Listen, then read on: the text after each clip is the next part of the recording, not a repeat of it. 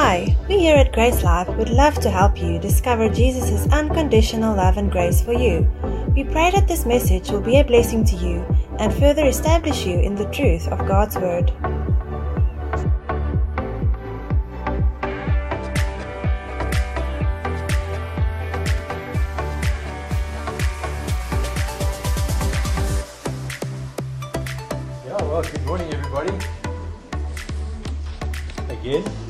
Mela, Sambonani, whatever. Wonderful that uh, we have this opportunity today just to get together and uh, focus on God's Word. I couldn't think of anything better to focus on, quite honestly, than that. And uh, thanks, yeah. Gee, looks very much more professional than the one I gave you. As you can see, I'm a gem clip and elastic band man. I don't come with my, you know, these. I just admire these guys who flip open things and they just preach away. Anyway, but uh, yeah, this morning uh, or today is is just an incredible opportunity, I believe, for us to share together around God's Word. Uh, I really just want to make it, you know, plain. Like everybody says, yeah, yeah, you spend so much time in Revelation, you know. Well, I, I have, but that doesn't mean that I know it all. so I want to make that very straight from the from the beginning. I want to make that very plain to you. I'm not uh, I'm not here as an expert. I'm still learning things. I'm I'm sure there's still more to discover. Uh, there'll be more changing scenarios in my, my understanding, I'm sure of that. Uh, but that's, that's the exciting thing about God's Word. It is so rich and so deep and so beyond our feeble mind comprehension. And uh, we are just blessed that we have Holy Spirit with us, in us, who directs and leads us and as we as Jesus declared, He leads us into all truth. So we're just going to scratch the surface this morning, I'm sure in many ways. I'm not sure how familiar any of you are with with uh, the Revelation, um, but we'll we'll discover some exciting things as we go along, I'm sure.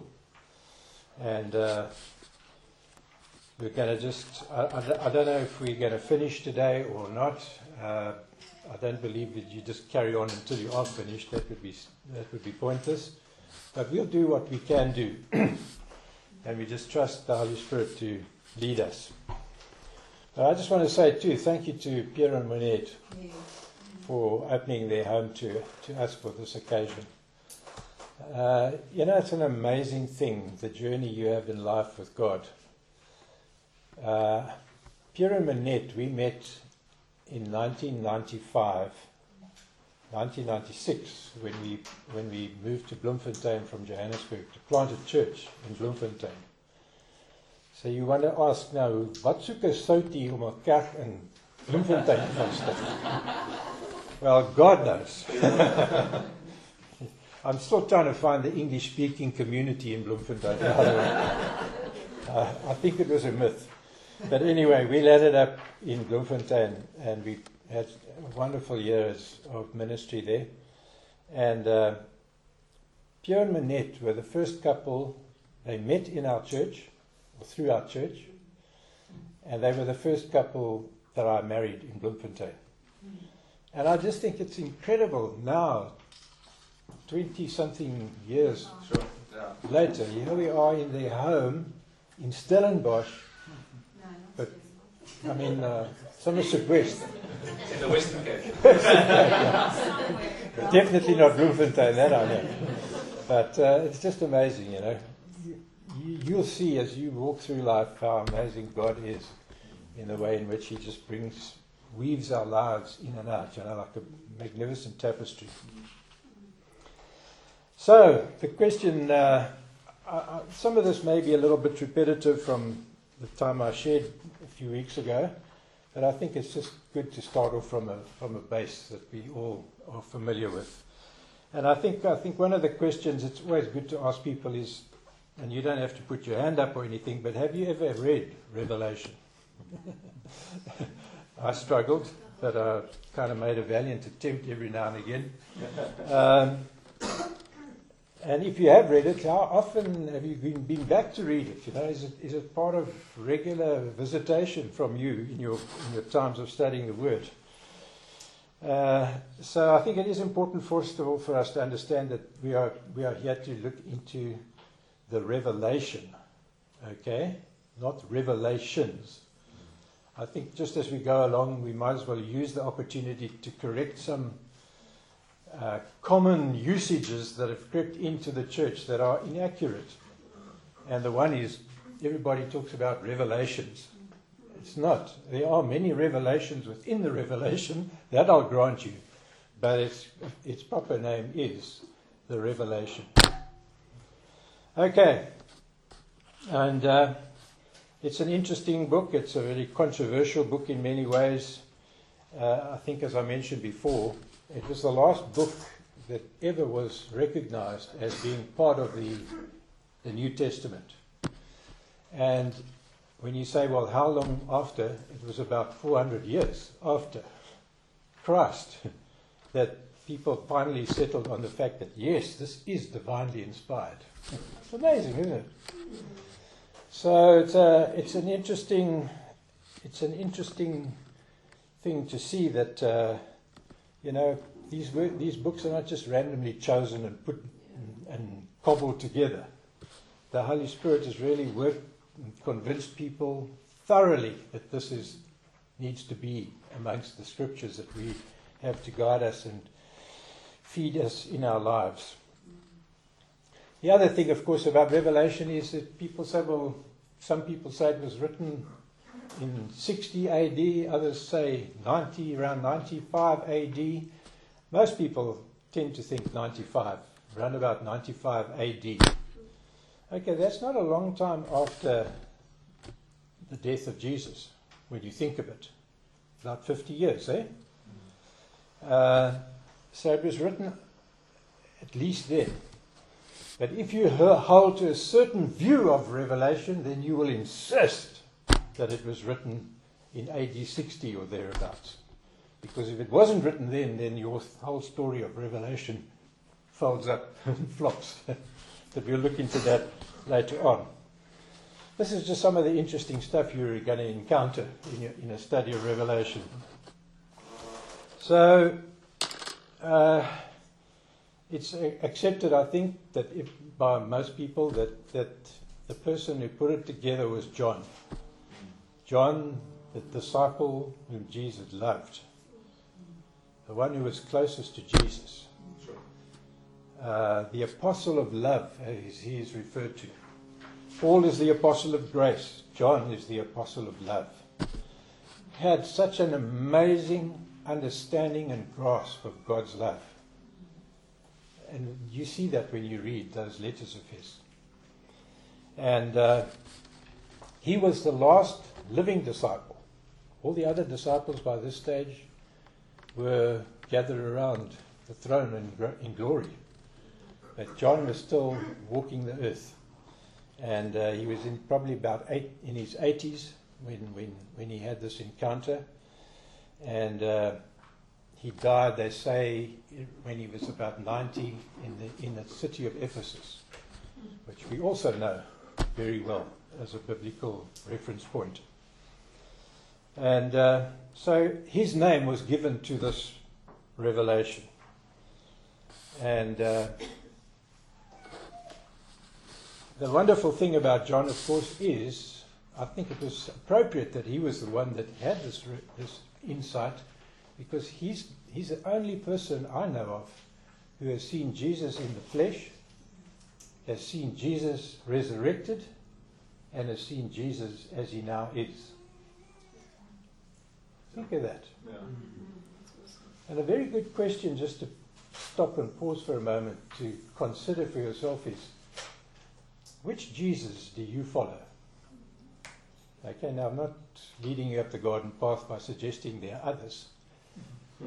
But when you when you think of Jesus, what comes what, what is the picture that comes to your mind? Is it a man walking across the, the stark Palestinian territories that he, he, he traversed. You know, the one with the, the white robe and the and the, the hair that looks like it's just he's just been to the beauty shop, flow and a beautiful beard. He's got these magnificent eyes, and he's almost kind of like floating along the ground. You know, is that the Jesus that we we think of when we think of Jesus? Because if we do, we're thinking the wrong way. And for a start, I think, you know, we would be shocked if we really had to investigate the humanity of Jesus as to what he really looked like.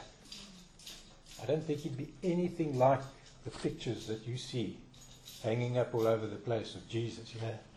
Lovely smile, beautiful eyelashes, well groomed. I mean, he was a Palestinian. And if you've been to that part of the world, you'll know that they are not the best looking kind of people physically. Hook nosed, swarthy, small, not appealing really to, to us probably. But anyway, that's just uh, something to think about. And, and you know, what we've got to understand, uh, if we're, you know, the effectiveness of the church really, I believe, in a sense, depends on the fact that, that we are connected to a Christ who is in glory. Amen. Amen. That is who we serve. You know, he was. He, he came. He was a man. He came in the flesh. But now he's back where he came from. You know, he didn't start on the earth and land up. He came from heaven, and he's back in heaven.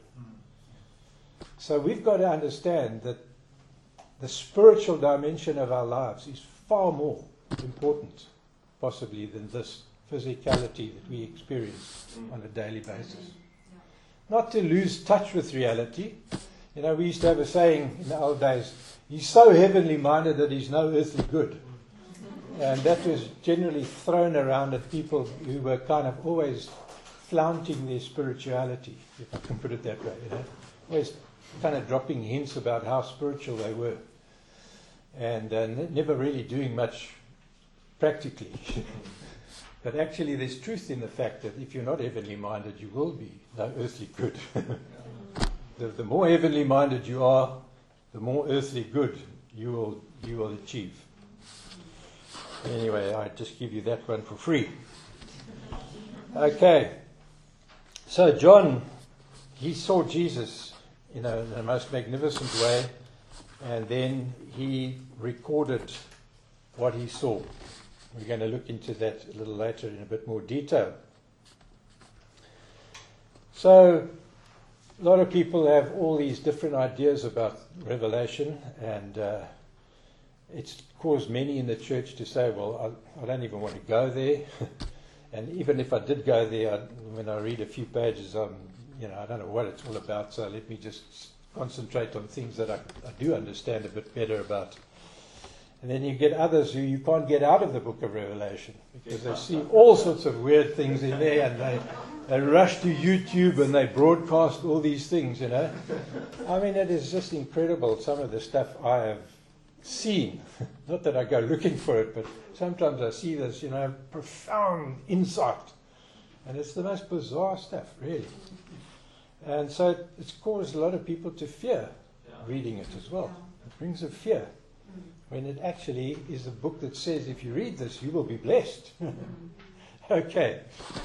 So there are lots of opinions flying around, and it has become an issue, Revelation has, in a sense, become an issue in the church that is actually cons- potentially divisive. It divides people. And all I want to say, please, is whatever your view and whatever you understand Revelation to mean, that's great. But don't get into a bun fight with someone about their view.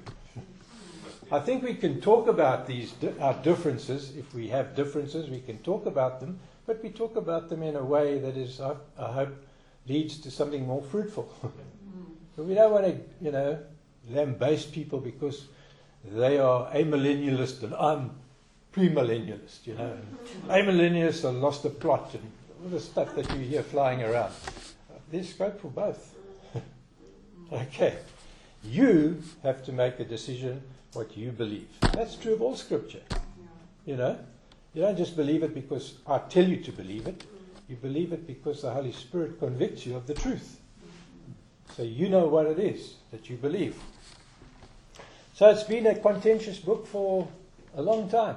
Took 400 years to actually get the church at that stage to agree this is fine. We believe this is, this is uh, divinely inspired. And then a few hundred years later, in the, in the, in the, in the first major shake-up of the, of the church through the Reformation, the Reformationists like Martin Luther and, and uh, um, John Calvin both had strong views about Revelation. Martin Luther's view was that it shouldn't be in the Bible. you know, and we, we, I mean, we hold him up for all the other things that he did and his understanding of grace. But at the same time, he said, "This is not. This isn't a book for the Bible." And he said that about the book of James as well, the letter of James. He said, James doesn't belong in the Bible. And yeah, people went and scratched, tore the pages out of their Bibles because he said that. and then John Calvin. I mean, he contributed so much to our our theology in so many wonderful ways, and. Uh, he wrote these magnificent commentaries. I mean, John Calvin's commentaries would fill this room. they are so deep in depth. And the one thing he never ever wrote a commentary on was Revelation. Isn't that amazing? He, he drew the line at Jude. no more, no more. Okay. But I can tell you one thing one person who really loves this book is, is, is Satan himself. Because he is the arch deceiver and this is a book of truth. And it, of course, tells us of his destination, He's where he is and who he is. Okay, so even today, you know, that Revelation is, is not accepted in a large portion of the church numerically, if I can put it that way. If you lived in uh, Eastern Central Europe and you were part of the, the, the Eastern Orthodox Church, there's no revelation in their Bible. They don't, they don't uh, accept it. Same with the Russian Orthodox Church. So, yeah, we're tramping on dangerous territory here. okay. So, what's the alternative title for Revelation? Well, it's, it's known as the Apocalypse. Apocalypse. And that's from the, the Greek word apocalypsis, which is, means an unveiling or an uncovering. So this is a book that uncovers or unveils the future to us. And uh, in, in our kind of theological terminology, this would be known as apocalyptic, apocalyptic literature. The, only, the other book, it's the only uh, apocalyptic book in the New Testament. The only other one is the book of Daniel in the Old Testament. Okay? And uh, so it's, it's written basically to uncover what is to come. So that's what we talk about as the end times, or to give it its proper name, eschatology. Eschatology is, is the study of end time events. I'm just making these terms known because you encounter them a lot when you when you do any reading about end time events and church splits. yeah, yeah, yeah. So one thing about apocalyptic literature uh, that I think you need to understand is it makes use of very picturesque language. This is a this is a book that is more like a painting than than, than a novel. you, you've got to be able to understand art more than you have to understand literature, if I can put it that way. It's very, it's written dramatically, and the, the imagery is vivid and, and wow, you know, sort of in your face, uh, full of imagery, full of symbolism. And that's where people get confused because we're so unaccustomed to that in this 21st century that we live in. The people of this era were actually far more attuned, I think, to this kind of thing than we are. So, you know, much of the vision that Revelation is describes seemingly bizarre things to us, you know, like dragons and beasts and lakes of fire. Uh, but you know, somehow John has to describe to us the indescribable. and so, you know, if I was to try and tell you, well, you know, it's like this, and then I'll tell you, and, and I, now you're trying to form a picture in your mind of what I'm trying to convey to you. So you understand the situation that we face with the book of Revelation. So, I mean, some of the symbolic descriptions in this book are, are explained. Uh, right at the very beginning, we read about the seven stars in the right hand of, of God. And, the, and, and Revelation then goes on to tell us that the seven stars are the seven angels, mm. the angelos, or the seven messengers, what we would call the seven leaders of the seven churches, which are described initially as the seven candlesticks, golden candlesticks. So, you know, you just say, well, why don't you just say church? No, because this is Revelation. I mean, wouldn't you like to be a candlestick rather than just a church?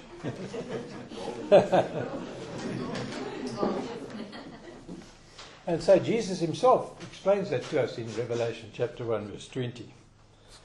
So, the other amazing thing about Revelation is, and this is why I take so much time to get into it, is because it is rich in Old Testament, Old Testament references and symbolisms. Uh, you, you, you land up in, in the book of Daniel, you land up in Isaiah, you land up in Ezekiel, etc., etc., the Psalms. All over in Revelation, you will be drawn back into the Old Testament. And it's no use just saying, oh, there's an Old Testament reference, and you just carry on, mm-hmm. because you're going to miss something.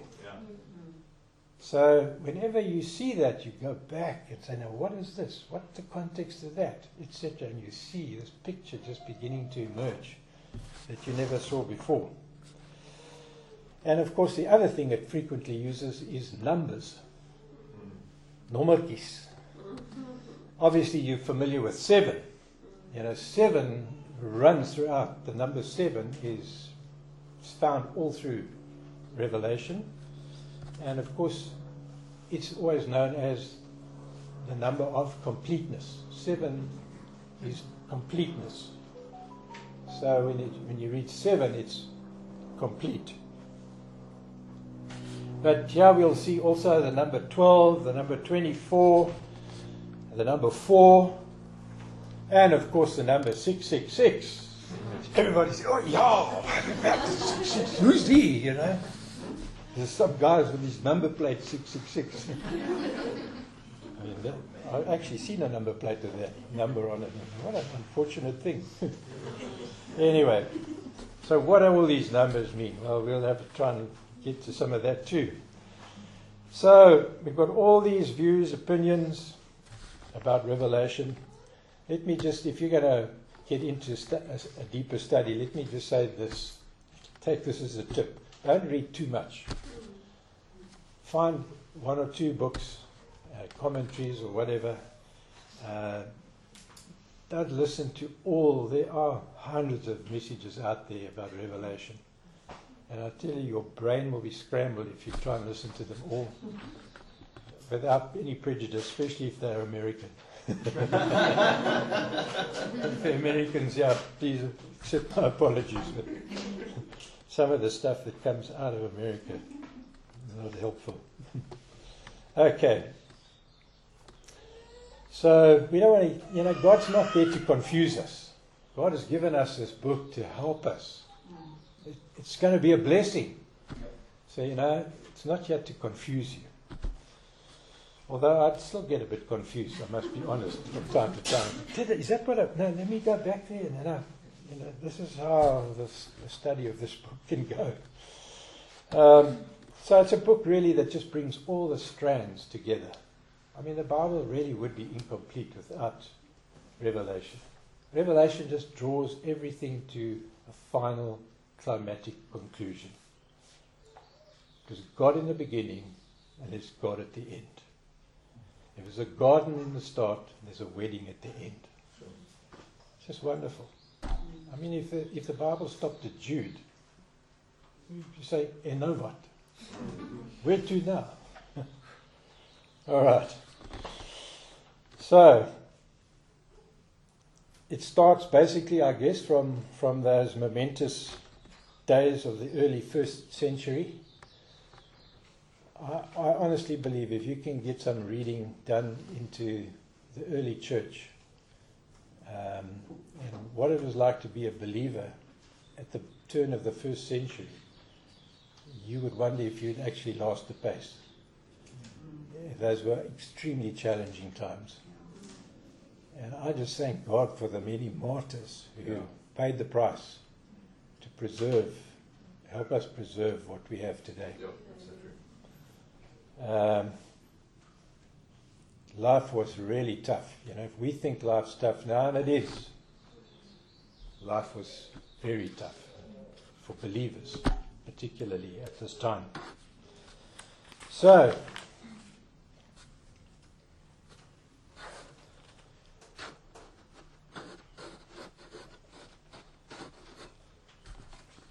everybody attributes the authorship of Revelation basically to John. No problem there. He's the, same John that wrote the letters of 1, 2, and 3 John and the Gospel of John.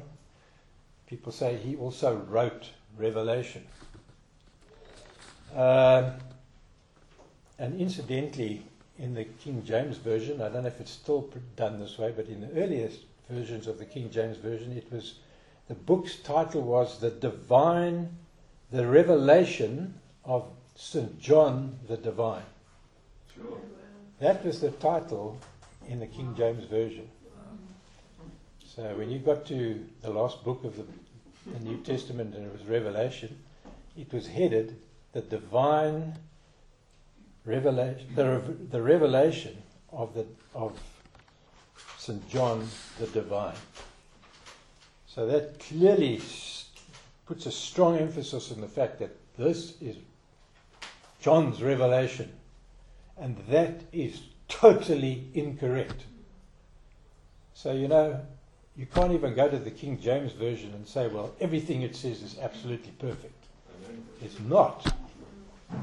And I'll show you a lot of instances that where translators have taken liberty to, to, to put things in the Bible in Revelation that they feel makes it eat, read better or whatever, that is absolutely incorrect.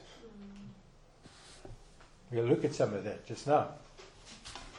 So, I think we, we, we all understand that the New Testament and the books of the, of, of the Old Testament as well were all written under the divine inspiration of the Holy Spirit. Is that right? Eh? We all accept that. I mean, these weren't just books that Paul sat, or letters that Paul and wrote. We believe these were letters because were, he wrote many letters, and there are others that have never been found. Or if they were found, they weren't regarded as divinely inspired, but these were. And the whole process of the canonization of Scripture is, is in itself an incredible journey to follow. But that's also for another day. But, yeah, New, New, the New Testament was written by men under divine inspiration of the Holy Spirit.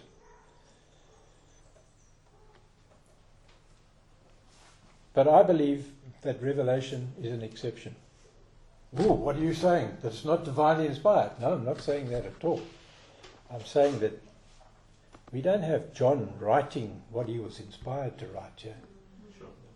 We have John who is recording what he saw and what he heard. And that was coming from another source. What he saw and what he heard was coming from God. So that's why in Revelation 1, verses 10 and 11, where John says, I heard behind me a loud voice like a trumpet which said, Write on the scroll what you see. Not what you think or what you've read, but what you see. So John was very much in a place of hearing and seeing, not writing. He was just, I mean, this must have been a hang of a challenge, trying to commit to writing what you were seeing Yeah. and what you were hearing. Take my hat off to. So he writes down and he records and sends forth what he saw and he heard. So I don't believe this book is exactly the same as other books of the Bible. All right, you may think differently, you may be upset by that remark, but that's what I feel anyway. okay. Um,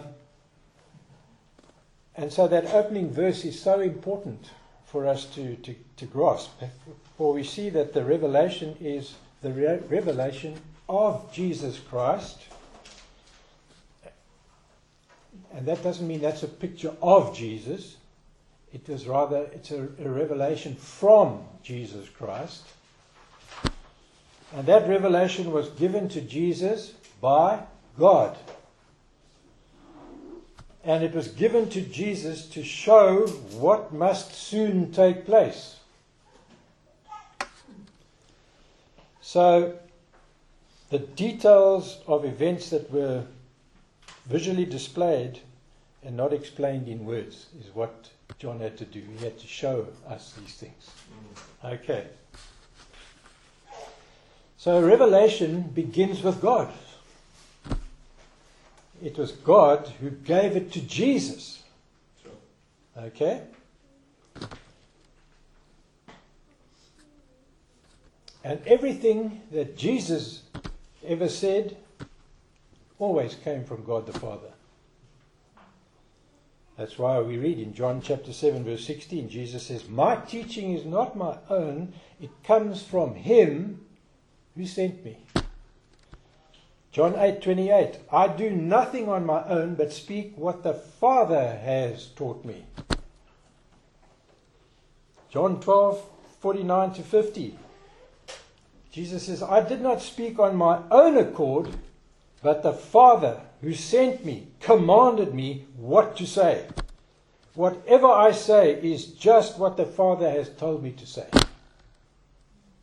So boy this is when Jesus has said it, this is God speaking. okay, now we understand the Trinity, but we also have to understand Father, Son, Holy Spirit. So Jesus takes the truth that he has been told to share, and he sends the truth to John through an angel. I don't know how that was transmitted, but there's an angel. And Revelation is full of angels.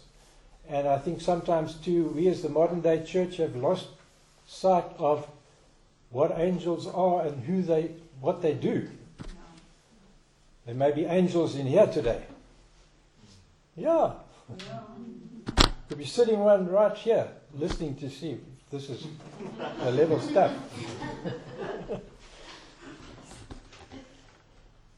so the angel communicates this to John. And then John writes down what he sees and what he hears, and then he sends it in a letter to the seven churches that are located in Asia, the province of Asia. And as I've mentioned before, that part is today Western Turkey. And uh, oh, one of my dreams still would be to visit Ephesus. Sure. And Smyrna and Thyatira and Colossae. Uh, They're still, I mean, they're all ruins now. But I've been to, I've been to Corinth, Corinth. I've seen Corinth, and uh, it's just, I mean, it, it sounds a bit goofy, but it, it's like it's an experience. Mm. You know, I envy these guys. They are going to Macedonia. Now, Paul went to Macedonia. In Albania, in Durrës, there is a Yeah. theatre where Paul taught. Yeah, So that's incredible. You know. a nice two percent Christian. Yeah. I mean, I, I, I used to feel the same thing when I used to go on uh, outreaches into Malawi. I, I, I read the, the story of David Livingstone and his, the life that he led to bring the gospel to, to Africa. And I mean, I literally traveled along the river that he sailed up Sure. and where he buried his wife and his children and guys that came out in response to the call of the gospel and died of malaria in Africa. It's just, you know, it was like you are harvesting. Mm. what they sowed. So they're going to Macedonia. you know, and Paul said, oh, there's an opportunity in Macedonia. And even, you know, we just think, well, what happened there? Well, maybe 2,000 years later, the harvest will be gathered That's right. in Macedonia. Amen. So wherever you go, don't minimize the, the importance of, your, of where you're going. Yeah. And don't just go there because you're going to a place. Go there because there's a mission. Sure. You know, I remember. Um, no, let me rather leave that for later. Otherwise, we're going to get sidetracked here. So, he sent the letter to those churches to be read. Now, they didn't have Bibles. They didn't get a Bible with Revelation tucked into the back of it. The letter came to the angel of the church, or the angelos, or the, leader, and he would stand up on uh, Sunday morning, instead of preaching, he would say, I got a letter to read to you. And this is from our dear brother John. Greetings to you, people of Ephesus, you know. and then he would read the letter. And as they sat there, you know, they, they didn't make notes or get out their laptops and copy it all down. They listened, wow, what's this? What? Like a fire. Oh, what? Yeah. and but I think they were they were fitting those pictures to some of the realities of life outside the doors of their meeting place. So it's just so exciting, you know, scripture. This has been around a long time. And it's it's been through centuries of all sorts of situations and turmoils where be- believers have been strengthened and blessed and built up just by what John recorded for us. Let's be the same, eh? Amen. So it's easy to get caught up in all of this imagery of Revelation, and unfortunately, many people do. And if, I just find that becomes very distracting. Uh, if you try to clarify or find answers to every little detail that's set out, it's just it's, it will take you forever. Um, never just forget one thing: Jesus is the main feature. He's the main feature. He will always be the main feature. So it must be something that is encouraging, it must be reassuring, and it is ultimately good news because Jesus is the center of it all. So if you work your way through Revelation, it's always good to start every session by reading through chapter 1 good. which is the prologue. Because sometimes you can you can just get caught up in the horribleness, if I can put it that way, of what are some of the stuff you're reading, and then you just think, you know, what is this about? And then you've got to go mm. back and think, oh no, but hang on, where's this from? Who's who's the source? And what does he say? And you just fill yourself fresh with those opening statements in, in the prologue of Revelation of the letter of the of the revelation, and you just okay now I can understand. It gives me perspective to go on. okay. So, the wonderful thing that that brings to us, of course, is that He's ever present, Jesus. He's the ever present one. So, we as the church, we are can be so secure in him nothing ever will separate us from him as we read in romans chapter 8 eh?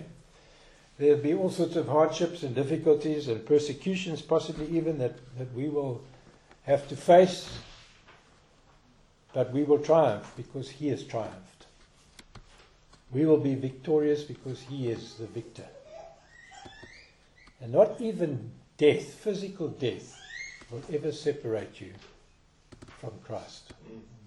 Isn't that wonderful? This is a book that deals with death.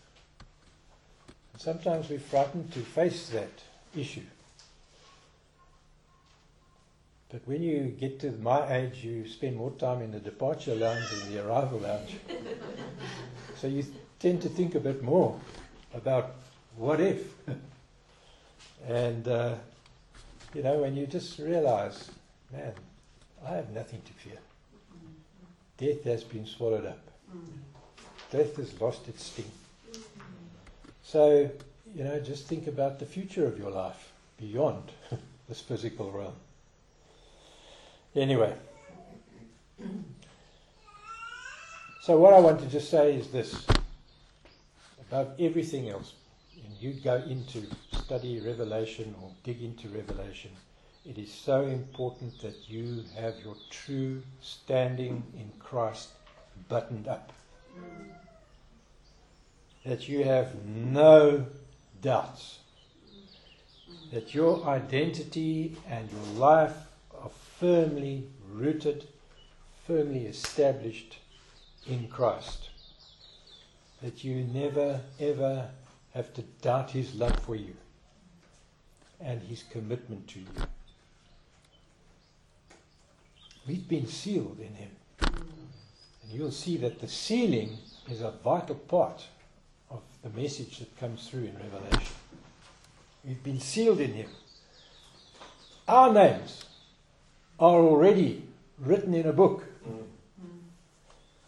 That also is a thing that is remind, constantly referred to in this book. And when your name has been written in the book of life, no one, nothing can ever expunge it. So, isn't that awesome? It can never be expunged. So, what I also like to just say right at the outset is maybe just to uh, say what is the take home for us when we study Revelation? What's the take home? Well, firstly, I believe the message that comes through for us is patient endurance and faithfulness.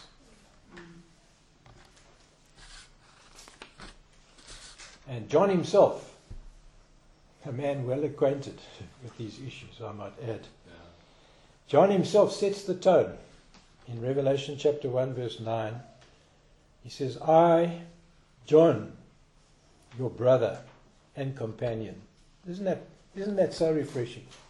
Today, everyone wants to tell you that they're an apostle or they're a prophet or something, you know.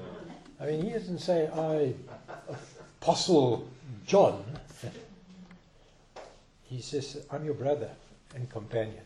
I, John, your brother and companion, in the suffering and the kingdom and patient endurance that are ours in Jesus. Can't remember that scripture, but it's I, I, uh, I think it's in Corinthians where it says, um, "I want to know Christ and and the sufferings." Is that, someone can someone help me there? Philippians, Philippians, yeah, 3 verse 12, uh, 10. sê vir ons. Can you repeat? Have you got it? Um, Oh, I've got a Bible, yeah. Ek het 'n groot Bybel gesien. Yeah, I used to uh, read it to us, Wendy. I want to know Christ and experience the mighty power that raised him from the dead. I want Yes. to suffer with him, sharing in his death. Yeah, okay. I don't know if that actually refers to suffering now that I think of it, but nonetheless, Yeah. you know, Jesus tells us that we will endure hardships, but have no fear because I've overcome the world. Eh? Verse 11 says, If by any means I might attain unto the resurrection of the dead. Yeah. That's, uh, Yeah. So John himself, he faced hardships and suffering. And in fact, the reason that he was on the island of Patmos was because of this very thing. And uh, just about Patmos, by the way, Patmos is not your idea of a Greek island holiday experience. uh, Patmos was one of those islands that was closer to the coast of Turkey, off the western coast of Turkey. And it's an island that is just like a piece of rock, and it was about, well, I think it's about 80 kilometers from Ephesus when Ephesus was still on the sea. You know, Ephesus is now inland. Sure.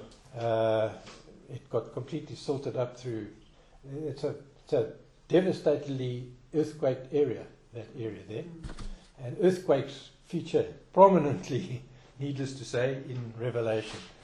But Revela- when, when Ephesus was on, this, on the coast, the port of Ephesus, um, it was about 80 kilometers out to sea. You would come across the island of Patmos. And the Romans used Patmos as a kind of a Robben Island, like we did, like our previous regime did here.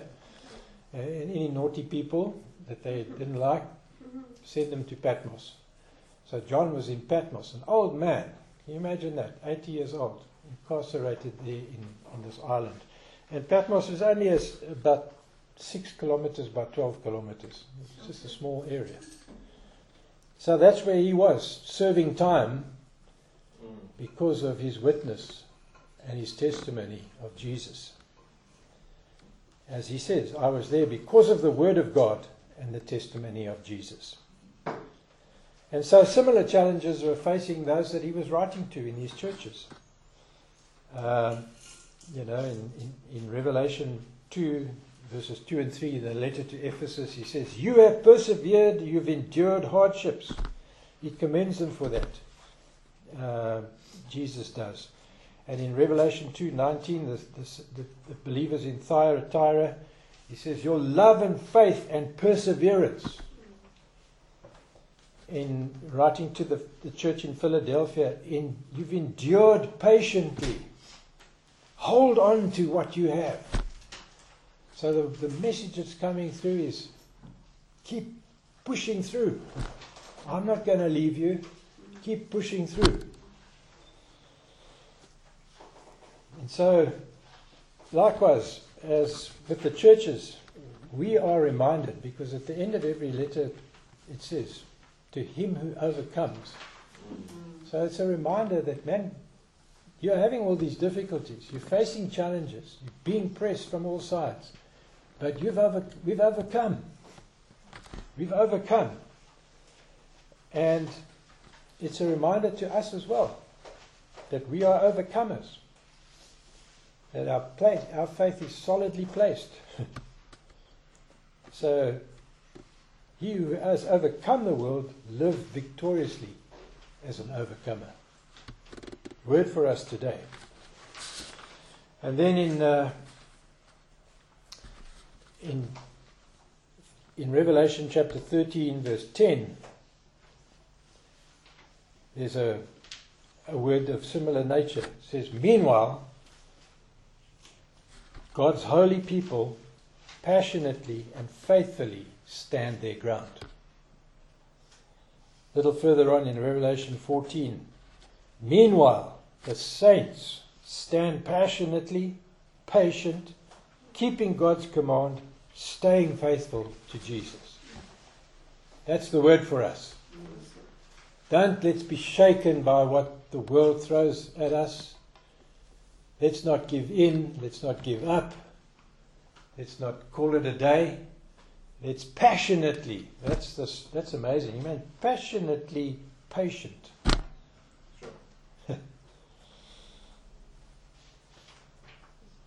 Holy Spirit just really wants to strengthen us in these areas. I believe because I think there are times where we will still face some serious challenges that will normally derail people, but we need to understand what are the times we live in and how do we push through. We are pushing through because of who's in us. And then the other take home that I so I think there's a take home there of how passionately patient and enduring am I? Good question to ask yourself because Jesus is the one who does that in us.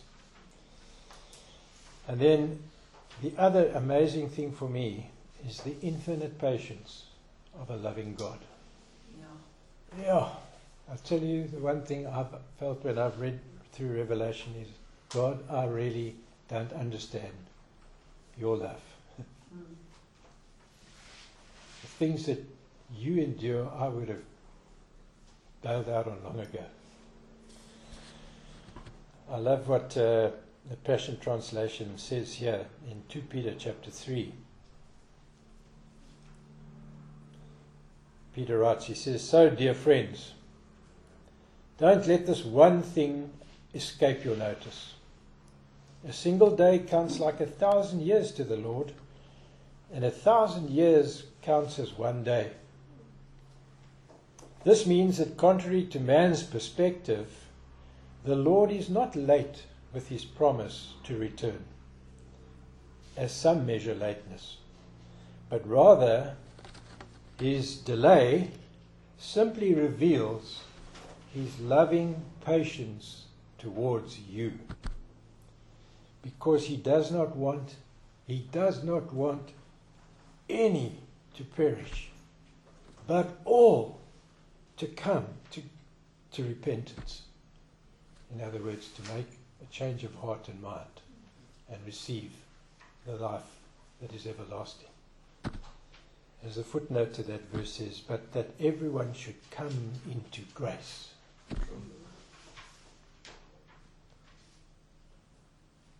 Never forget the infinite patience of God. His loving patience towards us. so when we when we walk out into the streets of our our neighborhoods and into our cities and towns and when we go on mission trips to other nations, let's remember there are many people that God's almost holding back from winding things up because there's just another possibility Mm. That they will receive my love. That's what he is. That's how he is. You know, he's not waiting there saying, right, five seconds, one. You know, just waiting to close the door. That is going to happen. But you know, a day is but a thousand years to God. See, we don't have that same concept of time, do we? We don't understand the grand scheme of God's idea, what He wants all come to a saving knowledge of Himself, not just one or two. So that's a wonderful take home for you. Have we got time for a little bit more, or do we want a break? Okay. Okay, another thing to look at is how how is Revelation interpreted? That's going to be quite something to think about as well in your studies.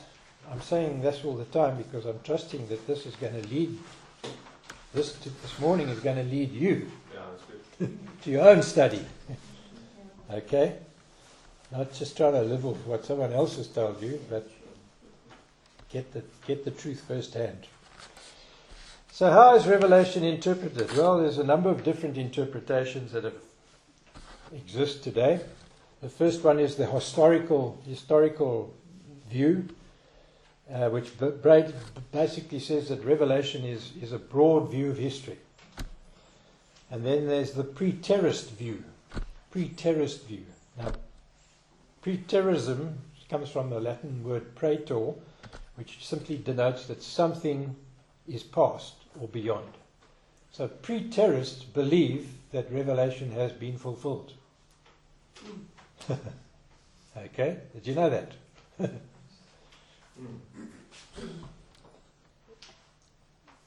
Re- the preterist view basically says what is recorded in Revelation really refers to events that, that belong in the apostolic era, the first century, in other words. Uh, or at the very latest, the fall of the Roman Empire, some will even say. When the Roman Empire fell, that was the end. It all happened.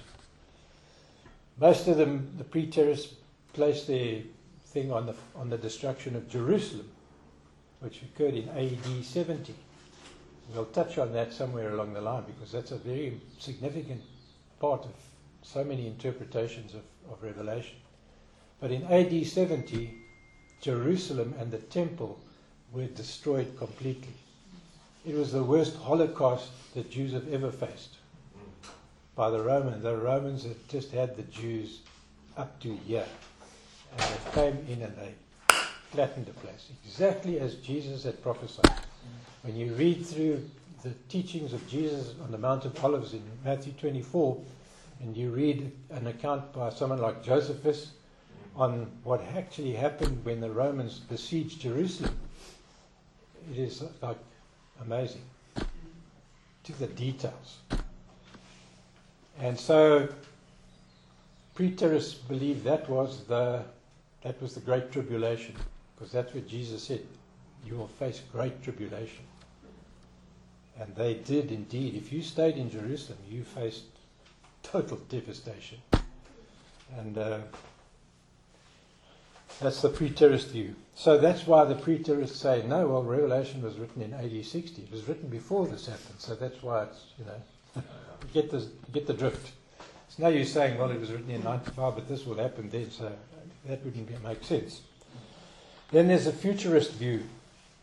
And futurism just describes, or says that Revelation is, is, a, is a story that describes future events.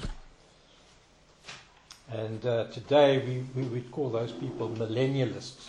They believe in the millennium. We, do we understand what millennium means? 1,000 years. Okay? Um, so they are referred to as millennialists who believe in a future, futuristic view of Revelation. And then there's the idealists. yeah, it's amazing. You see what happens with books like this, eh? There all sorts of camps springing up. And uh, they say that Revel- Revelation is, a, is allegorical. In other words, uh, it's a very symbolic narrative. It's a story within a story. Uh, there's things hidden in the meanings. There are meanings behind all the things that are said. Um, it doesn't really refer, refer to actual people or events. It's an allegory. It's it's basically the outcome of the struggle between God and Satan. So there's a different, those are the main different views. There may be others that I'm not aware of. And then there are also differences of interpretation concerning the thousand years, the millennium. This is the real hot potato for most people. Because the millennium is mentioned in Revelation 20, thousand years, as Christ's reign. He will reign for a thousand years and at the same time, Satan will be bound for a thousand years, and uh, he will reign together with the saints, and during that time, Satan will be bound. So there are those that say, well, we, we believe in a literal 1,000 year period. Uh, they are called pre millennialists. They believe that Jesus will return at some future date, and he will then begin to reign on earth for a thousand years. Pre millennial. Jesus comes before the millennial. And guess what? There are those who say, well, no, we believe that post millennial. We believe that actually the gospel is going to make great advances, things are going to improve, we're going to move on into a golden age of the church uh, that we haven't seen yet, but it's coming, and uh, and it's it's going to be wonderful, and it's going to be so good that Jesus is going to come back after the thousand years. and then there's the amillennialists. Amillennialism actually says they, they don't believe in the literal view of uh, what's recorded in uh, Revelation. They lean more towards the allegorical interpretation, and uh, they believe we are living in the millennium now. Now, where do you fit yourself in in that?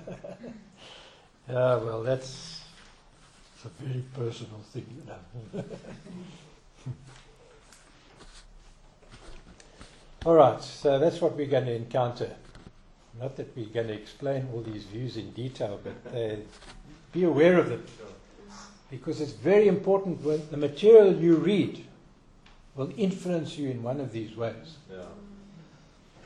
And I would say that the predominant view that most people, if you speak to them about Revelation of the end times, they will give you a premillennialist view. And it's actually a dispensational view. Uh, don't be worried about all this terminology.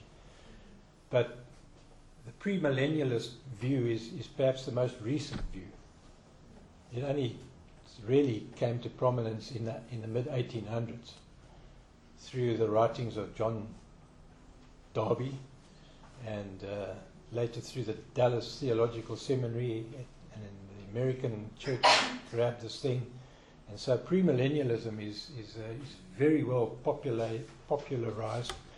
And a lot of people, I think, generally would say, well, that's it, you know. That's the, that's, that's the truth. well, I think with Revelation, you've always got to say, is that the truth? Do I understand that as the truth? Anyway, those are just some of the, the, the things that you will find yourself having to work your way through. So, as I've said before, you know, the debates about the millennium and other aspects of Revelation, differing views, and are not a. It's not a matter of orthodoxy or hit or or heresy. Mm. Please understand that. If someone chooses to believe in premillennial view, that's not a heresy.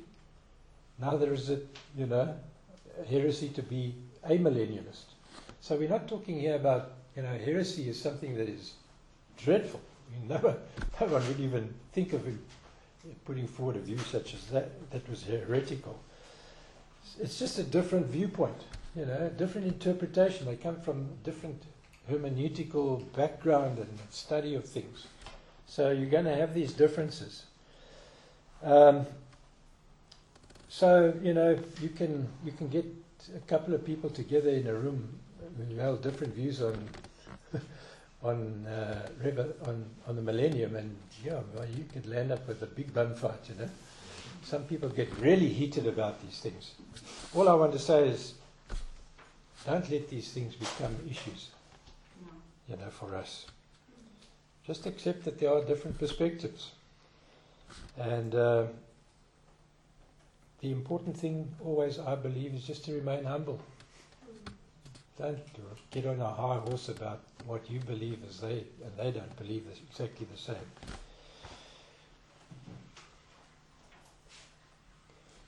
Remain humble, discuss, debate, but remain humble. But I know one thing is certain Jesus will return. Amen. Whether it's before or after or somewhere in between, as some people also tell us, uh, he will return.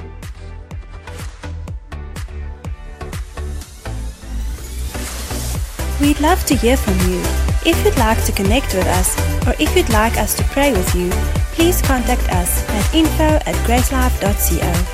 If you'd like to order more resources or discover more about us, you can visit our website at www.gracelife.co or find us on Twitter, Facebook, and YouTube.